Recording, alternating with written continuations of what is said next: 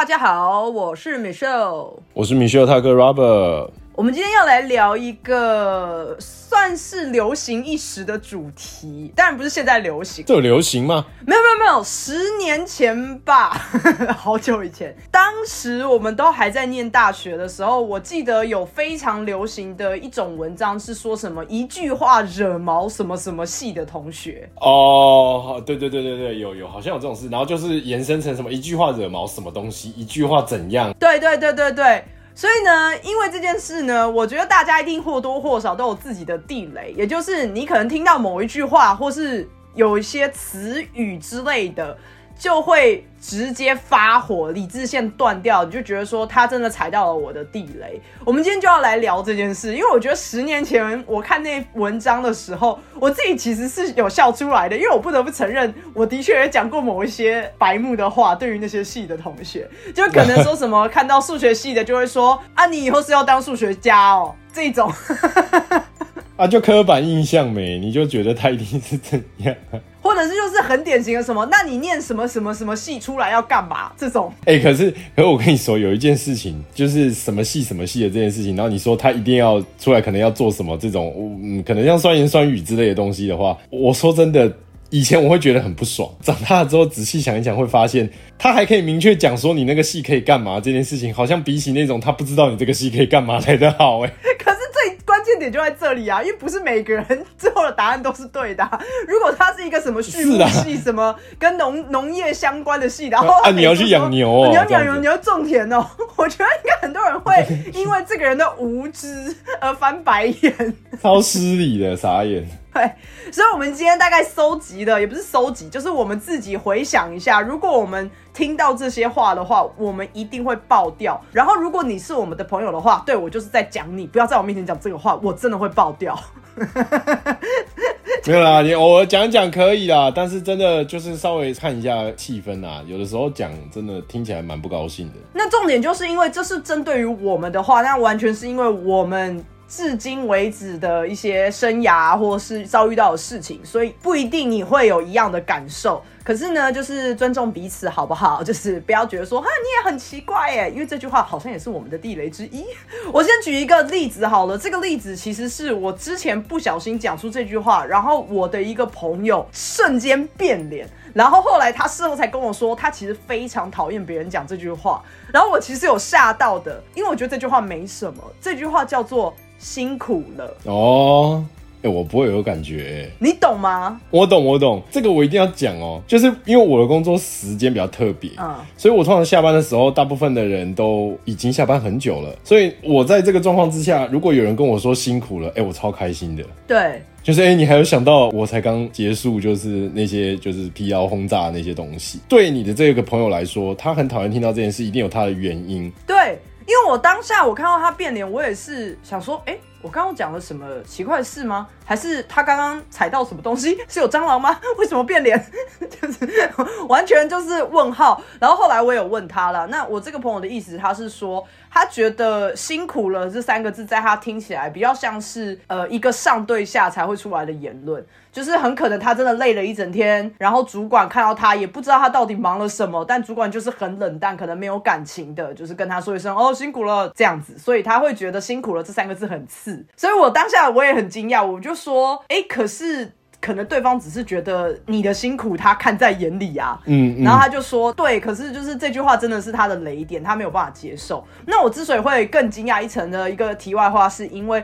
其实辛苦了这个字在日文的架构里面是非常非常常在职场里面的见的嘛，就是你要下班之前，你基本上会跟整个办公室，就是你的工作团队说，哦，大家辛苦了，我先走了，这是非常日本文化的一个东西。对。然后我这个朋友呢，他其实是有念过日文系的，所以我对于这件事更惊讶，你知道吗？因为想说，啊，你不是念过日文系吗？那你应该可以理解，这可能只是一个文化而已。但是心里面在惊讶，我只是想说，好，那我就记着了。我以后听到这个朋友跟我讲说，他今天上班很累很累很累，然后身上有多少个案子，我就会说，哦，真的，那还好。那你还好吗？对对对对，我我就不会再跟他说辛苦了。可是你刚刚讲这个，让我想到，就是我本来也正想讲这件事。亚洲文化，韩文我不清楚，但是日文跟中文，中文就所谓的辛苦了。可仔细想一想，英文没有可以直接替换这个字的。英文大部分如果是主管跟下属讲，可能会跟你说 good job 或是 well done 什么之类的这这样子的字。可是这个就很明显，真的有上对下嘛？因为你不会跟平辈说 good job 吧？对啊，对，所以他们没有所谓的辛苦了这个字。所以我们今天呢就要来探讨很多句，我们听到以后，我们真的会炸掉。我们不一定会在你面前炸掉，但是我们内心火山已经在爆发了。那我就先开第一枪好了。这一句话最常在长辈，尤其是父母身上听到，小时候听无数次都无感，长大听到直接不行。就是我是为你好。哎，我说真的，我后来发现啊，连平辈都会跟我讲这种话，哎，超恐怖的。我可以理解，如果是好朋友的话，他可能会觉得说，真的啦，我经历过这件事情啦，你听我的准没错，我是为了你好啦。在这个框架下面也成立。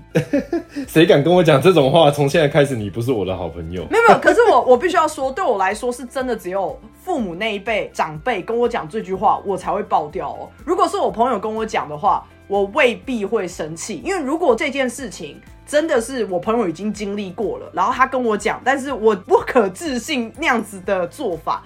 那他跟我讲了这句话，我觉得还好。之所以长辈我不能接受，是因为我觉得长辈在非常多的时候，他们已经有点脱离了我们现在这一辈的人在面临到的问题，跟为什么我们会这么复杂，资讯有这么的多。你可能真的是为了我好，但是你完全缺乏背后的知识或脉络，所以你讲这句话对我来说就是单纯的情了。而不是就是有任何经验上面的分享跟传承。应该说，我觉得他的出发点肯定是，就是他绝对不可能是为了你坏来说一些东西的。但他的后续的行为跟他提出来的论点，我觉得就是值得去深思的。因为就像你说的，他的资讯根本就不足，所以他这个出发点肯定是正确。可是后续他讲出来说你应该要怎么样啊，或者是他做出了一些行为跟反应什么的，是建立在一个资讯不足的分析之下的。我觉得这一点就是让人感到很不。舒服的，就是不是啊？你你根本就搞不清楚这到底是怎样，然后你在那边一直扣着说你我是为了你好，可以。把它替代成说你自己想想看，我觉得就会好很多。对，而且这个东西我我觉得跟个性也有关系，因为就是如果他是跟我说我是为你好，我会觉得很不高兴。可他如果说你再给我这样干，我们就这样，哎，我可能不会觉得不舒服。哎，我不行哎，我觉得很像威胁，我反而会生气。但是我觉得应该是说，在那种状况下，通常是我自己心里知道，其实他讲的是对的，只是我很就过不去。嗯，但他如果已经讲出这种要挟的话语的时候，如果我真的跟他很好的话，我会接收到他这个想法。哦，我个人不吃这一套，哎，对啊，我说是抖 M，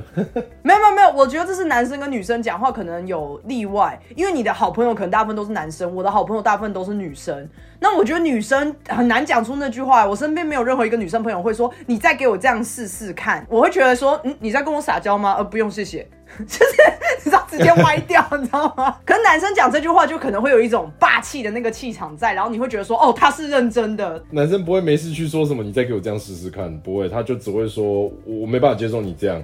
有可能是因为我身边的朋友。是比较属于那种哦，你要继续这样，那你自生自灭吧。就他们反而讲这种话，我就会害怕，我就说哦，好好，我听你的，我听你的，对之类的。但其实概念上就类似啊。你那边呢？你的第一句话听到会炸掉的。哦，这我真的觉得这句真的很很常听到，就是啊，你不要想太多。哇，这句话我还好，可是我可以理解有些人会不爽。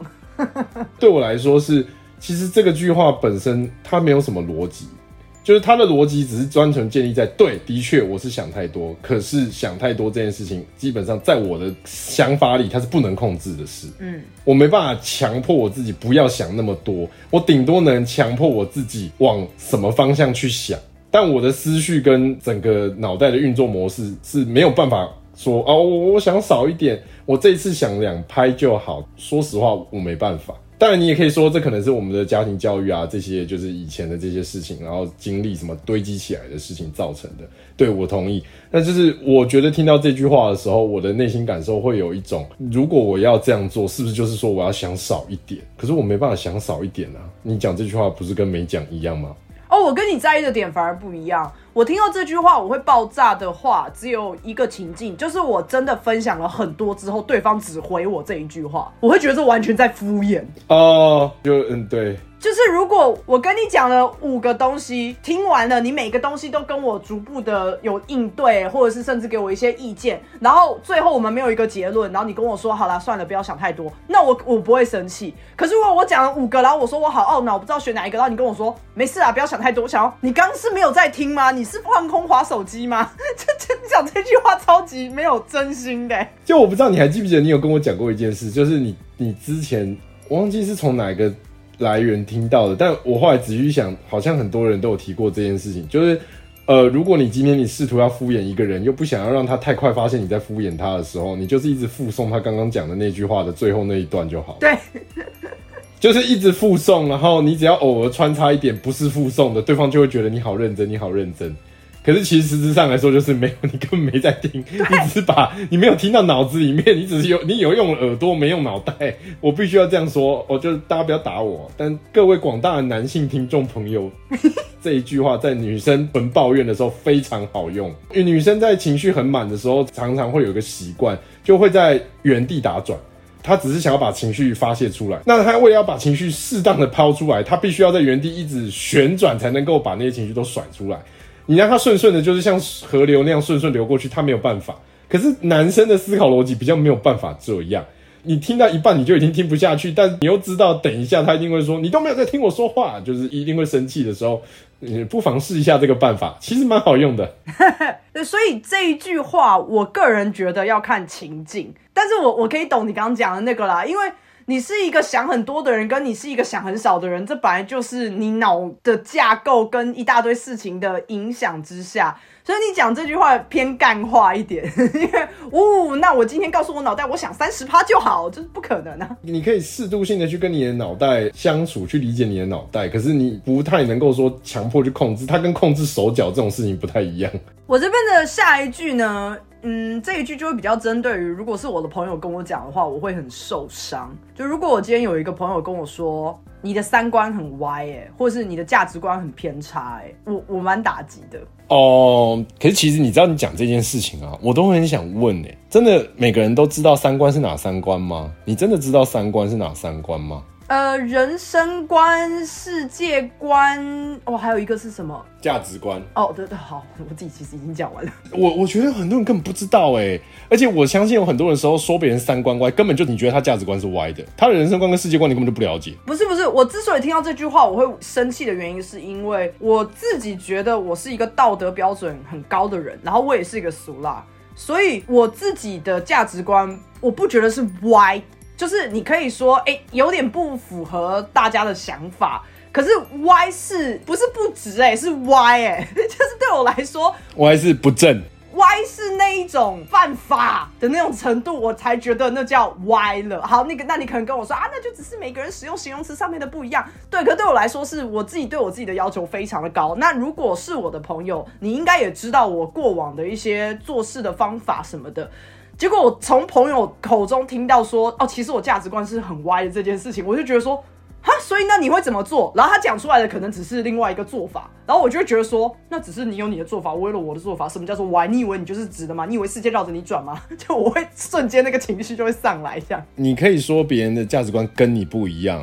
但这个跟三观歪也没关系，然后再来就是大部分的时候，我相信很多人说别人三观是歪的，他就只是价值观跟你不一样而已，根本不是什么歪不歪的。然后你也不可能那么容易就了解一个人的世界观跟人生观，就是哇，你们聊的这么深入吗？可是这个我觉得出现频率没有那么高啦，如果听到的时候我会有点受伤。到底谁会跟你讲这种话？也太可怕了吧？那没事说别人三观歪怎样？哎，我也有遇过哎，但并不是朋友，比较像是那种。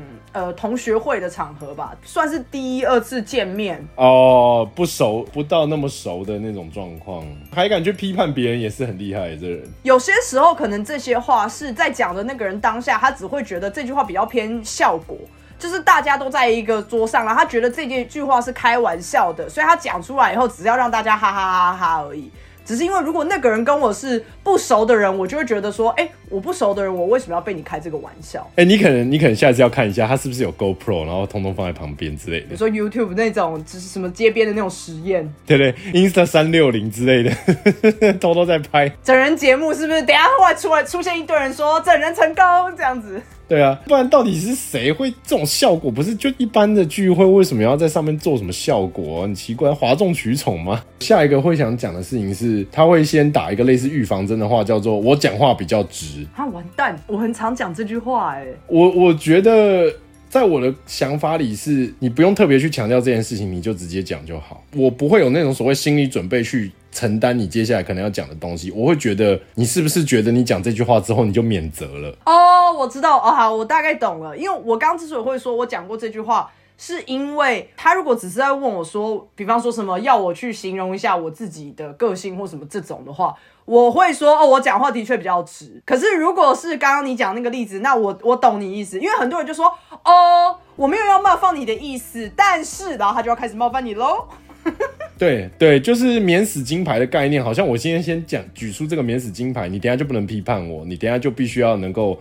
理解我为什么会讲真话，因，因为我的个性就是这样。哦，我只是讲话比较实啦，就是你今天化妆有够丑。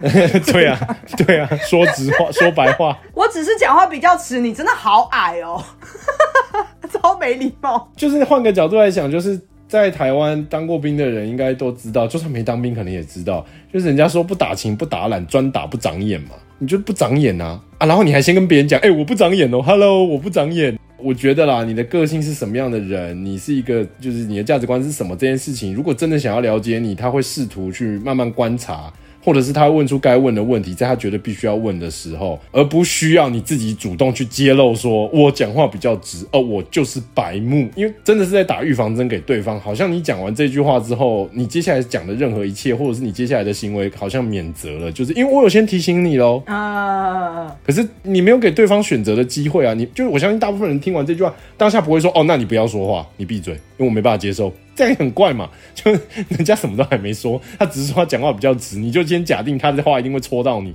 哎，我会 哦，你会说直接叫人家闭嘴？他说：“那你这么直就别讲了，是吗？”我我我应该说我的状况并不是这一句话的脉络，可是我的确有因为这样子打断别人过。我们的妈妈，他会讲这种话吗？他不是说我讲的话比较直，他是会说。哎呀，反正我知道我讲的话可能不中听啦，但是你就听一下。我说哦，那我不要听了，我会直接拒绝。可能就听一下，因为我就会觉得说，哎，那你既然都已经知道你讲的话不中听了，那你干嘛讲？那请你不要讲，谢谢。然后他们就会有一种好像一脸很难受，因为他要把他想讲的话吞下去，可是他也很难反驳人，因为的确是他自己先说那句话不中听。我现在先立一个 flag 在这，就是我想开个车啊，有人听得懂就听得懂，听不懂就算了。网络上有一个流行语叫做“我很大，你忍一下”。一凡还好吗？你想哦，如果听到这句话的时候，大部分人应该有什么反应？不要，我为什么要忍？对，你为什么要打这种预防针？就是你，就是你，你，你不需要刻意去这样子。我的下一句话呢，也是一句以前我听到我会没感觉，可是我现在听到我会很生气的话。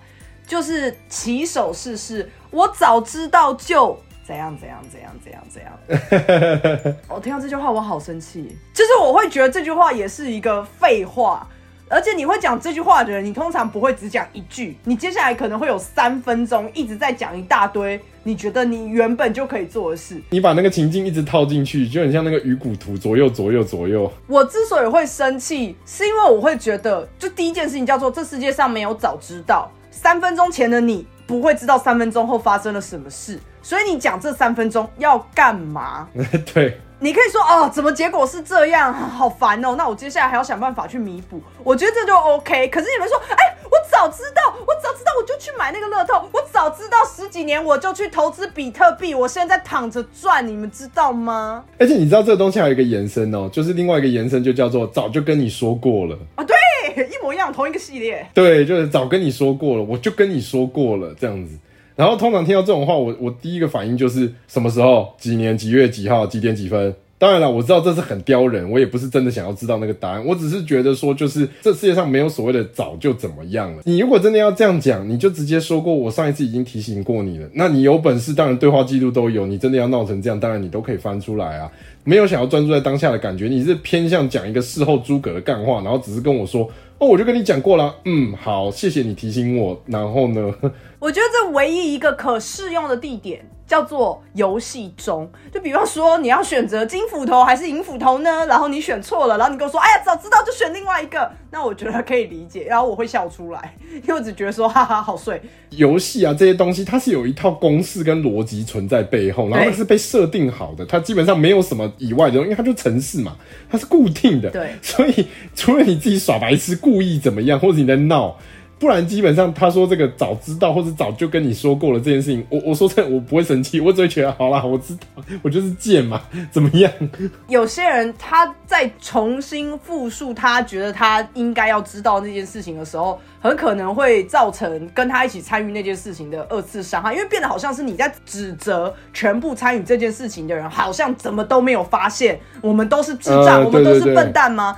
他可能只是在懊悔。可是旁边的人听起来就会觉得你闭嘴，我们跟你一样懊悔，你不要再碎碎念了。对，这个只有延伸另外一个流行语哦，呃，PDD 上面可能蛮常看到这个。哎，你那边还来得及，记得买台积电。对，你那边还来得及，记得当航海王。对，就是一样啊，早知道嘛。没错。那我下一个要讲的可能就真的比较特定了啊。可是这种话通常是跟你比较没有那么熟识的朋友会说的，因为熟的朋友他知道你的状态或者是你的情形。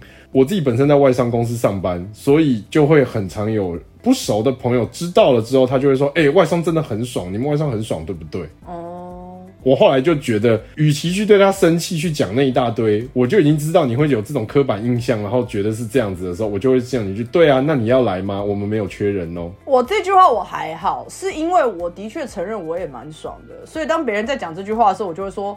对啊，很爽啊，然后呢？对对对，就是一样啊。对啊，这是事实。你想要表达什么？哦，那很爽。那你可不可以帮我推一下？有机会啊，上网自己看。我可以帮忙的话，你再告诉我。真的，欸，真的，下一句通常就是，如果他是比较积极，或者是。他是真的想要那个想法的人，他就会跟你说：“那你们有没有就是可不可以帮我推一下啊？”但是我遇到的绝大多数都是那种，就他就是纯粹酸你一句，说就是啊外伤比较爽这样啊，我听起来就会很不舒服。嗯，不管工作也好，事情也好，都有他要牺牲跟承担的东西。就算你没有想要试着了解，你也不要去讲这些。就是说实话，就是我不知道你讲这件事情本身就这句话本身有什么意义的这种话。可是我必须说，这还是再次强调，这真的是我们两个人自己的状况。因为我相信，一定有很多那种比较碰轰一点的人，或是很比较油腻的那种人，他可能会觉得说：“哦，你在称赞我，对我在外商，我骄傲，我好爽。”那那种人可能就是他会有不一样的结论啦。对啊，或者是说他可能喜欢吹啦，就是他很喜欢各种吹捧自己，他会很自然的把全部人对他的酸言酸语都自然转变成吹捧。对，但是某个角度来讲，这种人蛮厉害的。他也是活得很快乐啦。对啊，他也是活得很很快乐啊，很难呢。我真的很难把那种就是很明显听起来在酸的，直接转换成吹捧，我这也没办法。你你刚刚提到的这个是比较针对于那个人完全跟你不熟的状况之下，他讲这句话，你就会大对这个人扣分嘛？我这边也有一句是一样的。如果那个人完全不认识我，就是他几乎是不知道我现在的状况，他跟我讲这句话，我其实也会爆掉。可能对很多人来讲也是蛮莫名其妙的，就是你要跳脱舒适圈啊！哦，哎，几年前真的很流行，要一直叫别人跳脱舒适圈呢，就是这变成一个好多那种什么《天下远见》各式各样的杂志，一定会有这种什么舒适圈的探讨。然后几年前我还觉得还好。可是我现在听到的话，我会爆掉的原因就只是因为我不在我自己文化背景的地方工作这件事情，我就已经在自己的舒适圈外了。每天都还是有一点点的文化冲击。你如果不知道我每天面临的生活是什么，你就不要只是在那边一句回我说你要跳脱舒适圈呢？哎，我之所以会抱怨，或是我会很不舒服，有很大的几率就是因为我人在舒适圈外面，所以我不舒适，我才会抱怨。然后你再跟我说，那你要跳脱舒适圈呢？请问我要跳回哪里啊？我就是跳回进。舒适圈啊，那你的逻辑也错啦！你要说，那你赶快跳进舒适圈，你就不会不舒服了。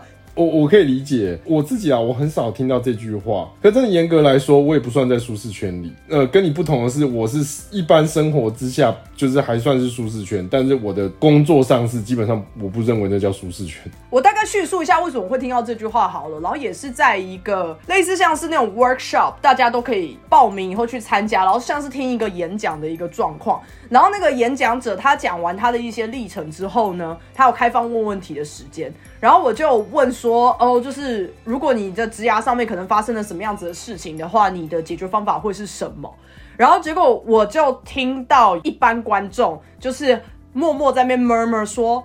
那你就要想办法跳脱你的舒适圈啊！我当下超生气的，因为我就觉得，哎、不好意思，先生，那个我不是问你，然后第二，我可能比你还要更不舒适。对，然后你现在在跟我讲这句话，就我当下是直接因为这件事情爆炸，然后我就觉得说，那我不会想要跟这个人就是继续深交下去。可是当然啦，就是你也可以说，就是啊，他本来就只是一个路人，你干嘛那么在意？只所以，我当下我也很惊讶，我对于就是整个社会一直在宣导说你要跳脱舒适圈这件事情，我我自己是觉得有点疲乏的啦。我同意哦，因为说白一点，真的很多。因为我等一下要讲的就是一模一样。有一阵子到目前都还有，就是应该很多人很常听到会说什么啊，你要做自己啊，做自己就好，哎、这两句话其实一开始的本意都是好的、哎。出发点都没有问题，但他的后续的那个被解释的方式，每个人的解释方式不一样，然后可能会无意间戳到了别人，然后那个戳到别人的时候，你又把这个帽子又扣回去，就会说哦，我在做自己啊，好像他变成又一样无敌星星的那免死金牌的感觉。你会反过去去呛这个人吗？就是说，哎、我知道你在做自己，但是你的做自己已经干扰到别人了，所以你现在要修正你自己。呃，我不会用这种方式，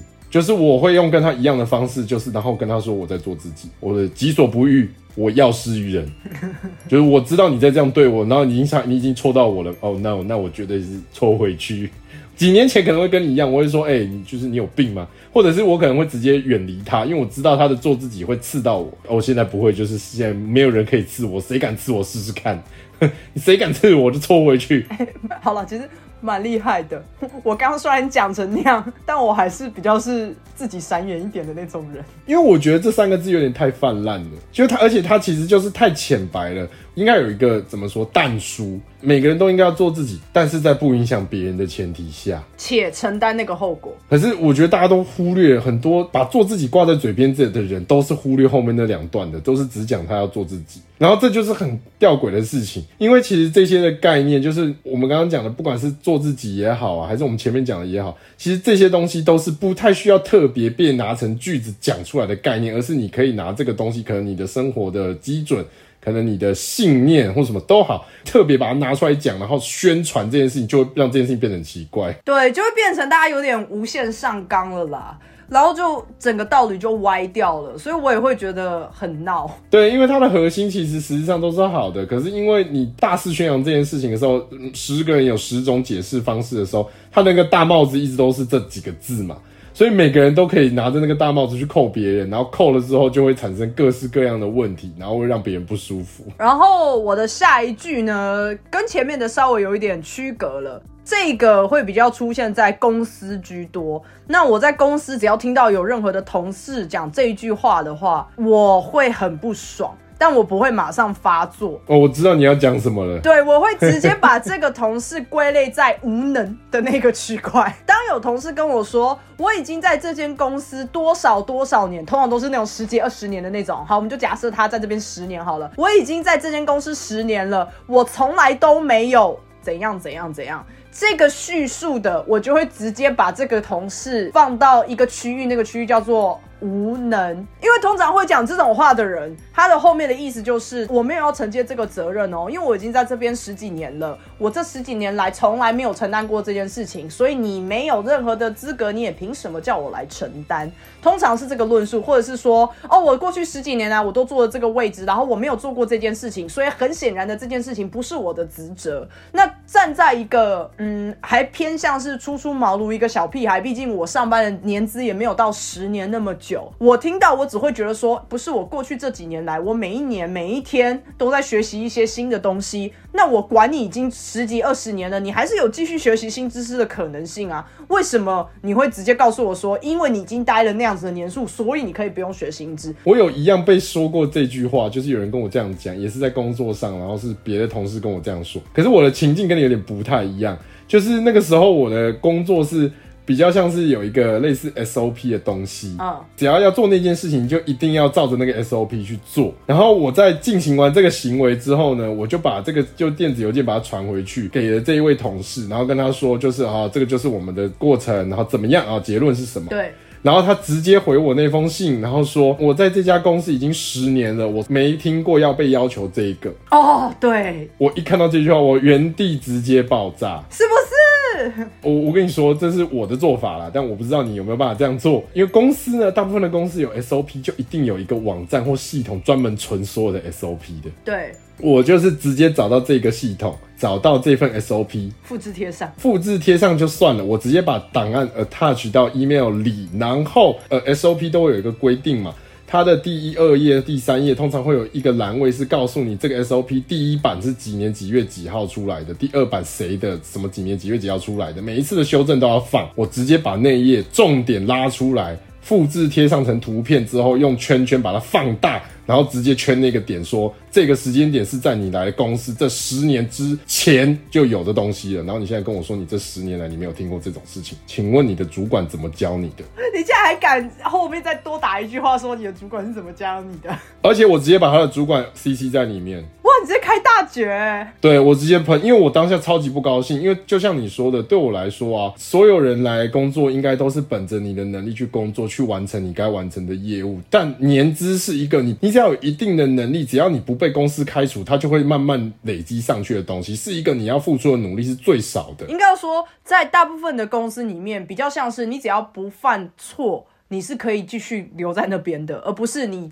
为公司带了多少的产值，你才能继续留下来。对对对对对，累积的那个方法是最容易的，因为你时间它就是时间嘛，然后时间就是一个你什么都不做，它就会自动叠加上去的东西。所以你就像你说的，无能到必须只拿这种你根本几乎不太需要努力什么东西，我是不是应该要让你的老板看到你有多无能？呃，我有一次在开会的时候，我们部门要跟另外一个部门合作，然后另外一个部门。的人有跑来问我问题，说：“哎，这个东西要怎么做？”然后，可是在我听起来，就是那是他们要负责的范围，所以我就跟着来问的那个同事说：“哎，那你要不要去问另外一个你们部门比较资深的那个同事？他应该会知道。”结果呢，那个会议里面那个比较资深的同事就直接说：“我已经在这间公司十七年了，我从来没有要做这件事。”哎，真的原地爆炸哎！然后我当下听到的时候，我其实没有生气，我只是觉得哈。然后呢？你告诉我，你过去十七年没有做，所以我要说什么？那你过去十七年在干嘛？就是对我来说，这是一个漏洞百出的一句话。应该说，在他这句话有讲跟没讲一样，因为这句话跟这件事情本身其实根本没有连接性。你以前没有要做，所以呢，所以现在不做吗？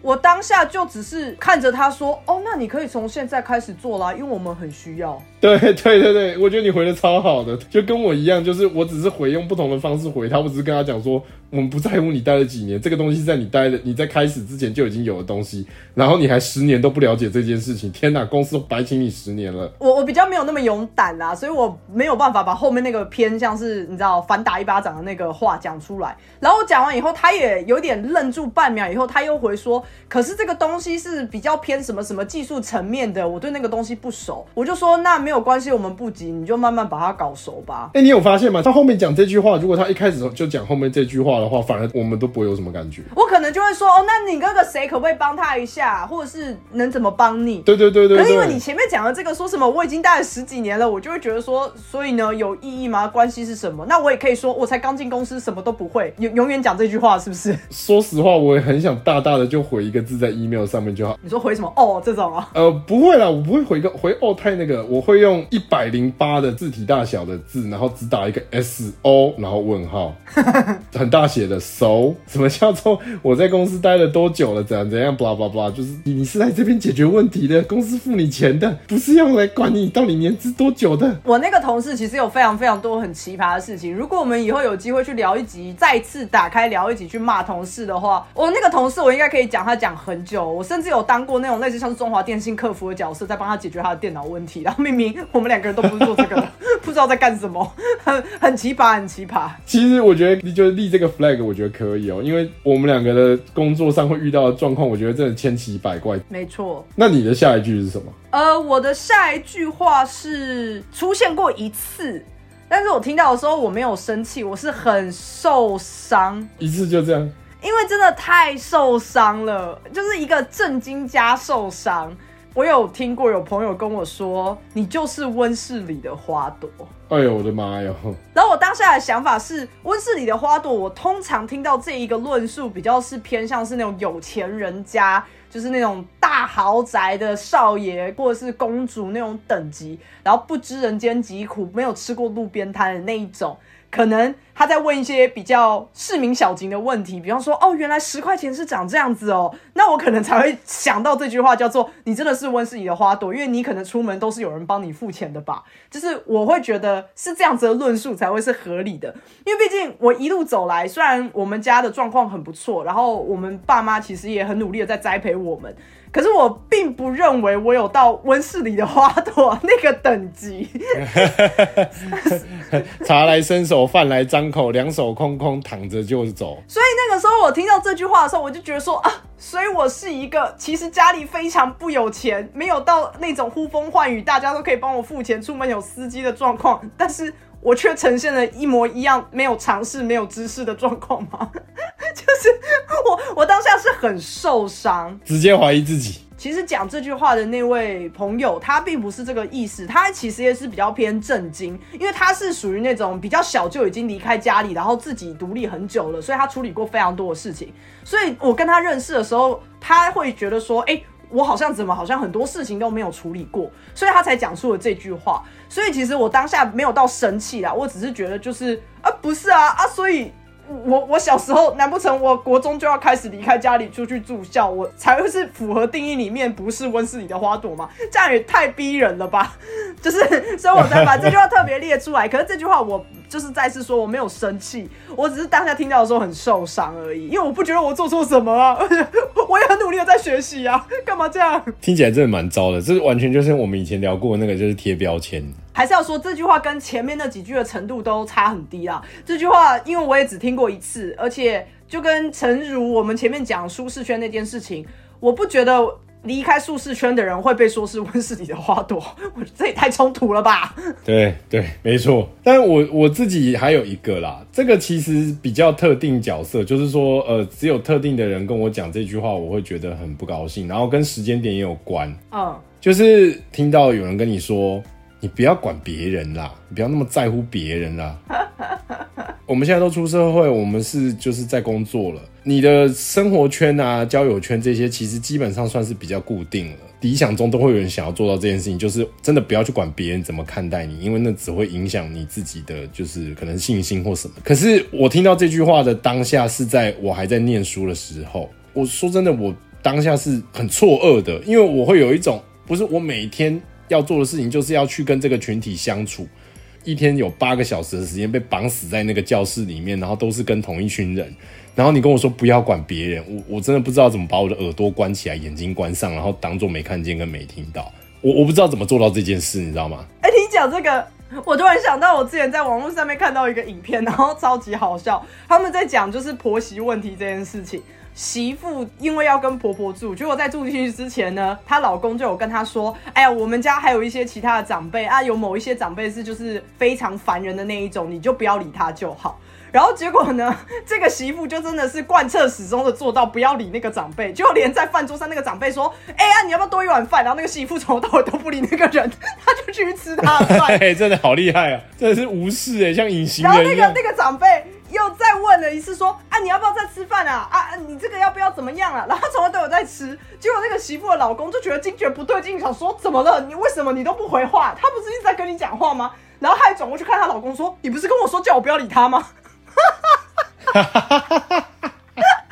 我笑到不行。哎哎，很聪明哎，我这是金氏媳妇哎，我觉得很聪明哎，她这样做就直接成功的把所有的担子都推到她老公身上，然后说实话。这个担子本来就是她老公要扛的事情，跟她本人没有关系。所以，我我只是突然想到说，那个不要想太多。我觉得这个例子贯彻始终。对啊，对啊，就是我觉得这样虽然真的有点极端，可是他也只是让该扛这件事情的人去扛而已啊。我觉得这个方法很棒哎，很漂亮。我觉得很好笑。对啊，蛮有趣的。真豁出去啊。他没有豁出去啊，他只是贯彻了你的执行，你你要他执行的事情而已啊。他并不是说意识到说，我如果这样做可能得罪很多人。我觉得他可能没有想到这些事情，他只是觉得说，不是你不是叫我都不要理他吗？在学生时代的时候，就很常听到有人跟我说，就是你就不要在乎别人啊，你不要管他们说什么了。我说真的，我听到我真的很错愕，因为我会觉得说，不是，这我要怎么这样子？我自己对这句话还好，可是我也可以理解，就是如果你已经在一个，比方说没朋友的状态，然后还旁边人还跟你说，那你不要在乎别人，你就会觉得说，我已经够没朋友了，然后你还要我不要在乎别人是怎么样？就是我就是有点类似，像是前面那个不要想太多，我觉得是一一胚的。对，就类似这样。而且我觉得，因为在呃，至少在我们的教育制度之下，台湾这边的教育制度是你不太能选择你的同学的，你没办法选嘛，因为我们不是选课制嘛，我们只要到大学了才有选课制。而且即使到了大学，你是选课制的状况之下，你还是有很多的课必修什么的。所以在这个状况之下，你真的没办法挑选你的同才的情况之下，然后你要跟他讲说你需要社交哦，可是你不要管这些人，因为这些人你会无效社交。我觉得以一个国高中生听到，可能真的不知道要有什么反应诶，因为对他来说就是不是我，我要怎么办？对啊，妈，那个我我要转学，哎、爸，我要转学，因为我没办法不理他们，可是我又只能理只有他们的情况之下，最好的办法就是换换换一个地方。然后你接下来就会听到爸妈跟你说：“哎呀，你不要想太多，双重 combo。对对对对对，接下来讲完之后，你会觉得说，不是我没有想很多，可是我没办法控制我的耳朵啊，啊，你做自己就好了啊。” 这是什么三连发？我们今天聊了这么多，就是这些听了之后，就有人讲，我们听了之后可能会很生气啊，或者是情绪反应会比较大的一些东西。其实它的核心点的概念就不外乎谁说的，然后在什么状况之下说的，然后口气是什么，就语气是什么。只是很多时候，因为这些东西的影响，很容易被忽略，就是你会变得比较单纯，觉得说我真的没办法接受这种话。对啊，同时还有一个是说话的那个人不够了解你这个人的状况之下，他又自以为他了解你，或者他又自以为他很了解你所说的事情，然后就会去做一个判断，然后再把他的判断给陈述出来。当事人绝对比你还要了解那个东西的时候，你又跟他讲你的判断。你又不断的在说对方的判断是错误的，你在质疑当事人的判断是错误的时候，我相信大部分人都会很不高兴，因为就是不是你你你又不是我，然后你在质疑我的判断有问题。那我必须要讲一个完全极端的一个例子好了，但这个比较常会发生在可能在交往的状况，不限于男生或女生或是谁哦，就是在交往的情境里面，我相信应该有蛮多人听到“随便”这两个字会生气的。哦，嗯，就是当你已经很累了，然后你你不知道做什么决定，然后你已经给出了选项，就对方竟然回说随便都可以的时候，我其实也会很不高兴，因为我觉得要生选项的那个人已经是很累的了。我可以理解没有想法，但是人家给你想法的时候，你又没想法，那你就赶快选一个就好，而不是说随便。我会觉得说。有一点白目，就是有一点类似像是其他人要帮你就像抬轿。可是其实这一点，我不得不这样说，这样讲会不会得罪所有女性听众？女生真的比较会常做这种事情。就当然，我必须说，就是男生也有啦。说实话，就是有一点公主王子病。对，所以就是当然每一个关系，他跟你讲什么话，唉你在什么样子的位置讲什么样子的话，这件事情是真的很难呐、我的结论只能是这个，因为我自己其实也很常讲错话。但只能说，就是如果我们真的有讲错话的时候，听众朋友，如果你们真的认识我们，我们真的讲错话的时候，你们就直白告诉我们就好。我们其实是很乐意听，就是我们真的会想知道我们到底哪里说错了。我好怕你讲完这句话，然后这一集播出去之后，我们收到雪片般的讯息过来说，你知道你那个时候跟我讲这句话的时候，我很生气，你知不知道你自己很白目？我好害怕，怎么办？哎、我我如果那样，我其实会很开心哎、那代表我是个社牛哎、好可怕，因为真的讲话是一个艺术啦。然后很多人是比较属于，我觉得大家或多或少都会有一点点的优越感，不管你是在呃薪资啊，或是呃家庭背景啊，或是你现在的公司啊、工作啊，是不是这社会期望的？你只要在不同的地方拥有优势，一定多多少少会不小心的在讲出一些话的时候，会忽略了对方的感受，然后讲出一些你认为是很理所当然的事情，可是对方可能只是他的人生经验还没有遇到。对方会受伤，那我们自己一定也是一样的状况。我们刚举的这么多例子，也都是你们可能听完听到现在，你们的结论是为什么要生气？嗯，那那那你的地雷可能就会跟我们都不一样啦。我也没有说，好了，其实我现在也是一样，每次讲完就在打语法针，我觉得已经来不及了。我就是鸡掰，我就是难搞。我自己的感觉是，如果你今天真的有心想要共情对方的话，不要用制高点的方式去试着共情对方，因为你制高点你是不太可能共情的。嗯，这真的是大家会犯的一个小错误啦，因为你难得可以炫耀一下，然后就会忍不住先讲一下，哈，你那样还好吧？我之前我跟你讲，我当初就好讨厌的一个嘴脸。就是比惨比苦，很奇怪啊，好像不是比好比棒，就是比惨比苦这样。对对对，那今天我们讲了这么多句话，希望你们听到的时候都会有一点共鸣。那如果我们曾经有得罪到你的，如果还来得及，可以跟我们讲一下，我们可能可以跟你跟你说声抱歉。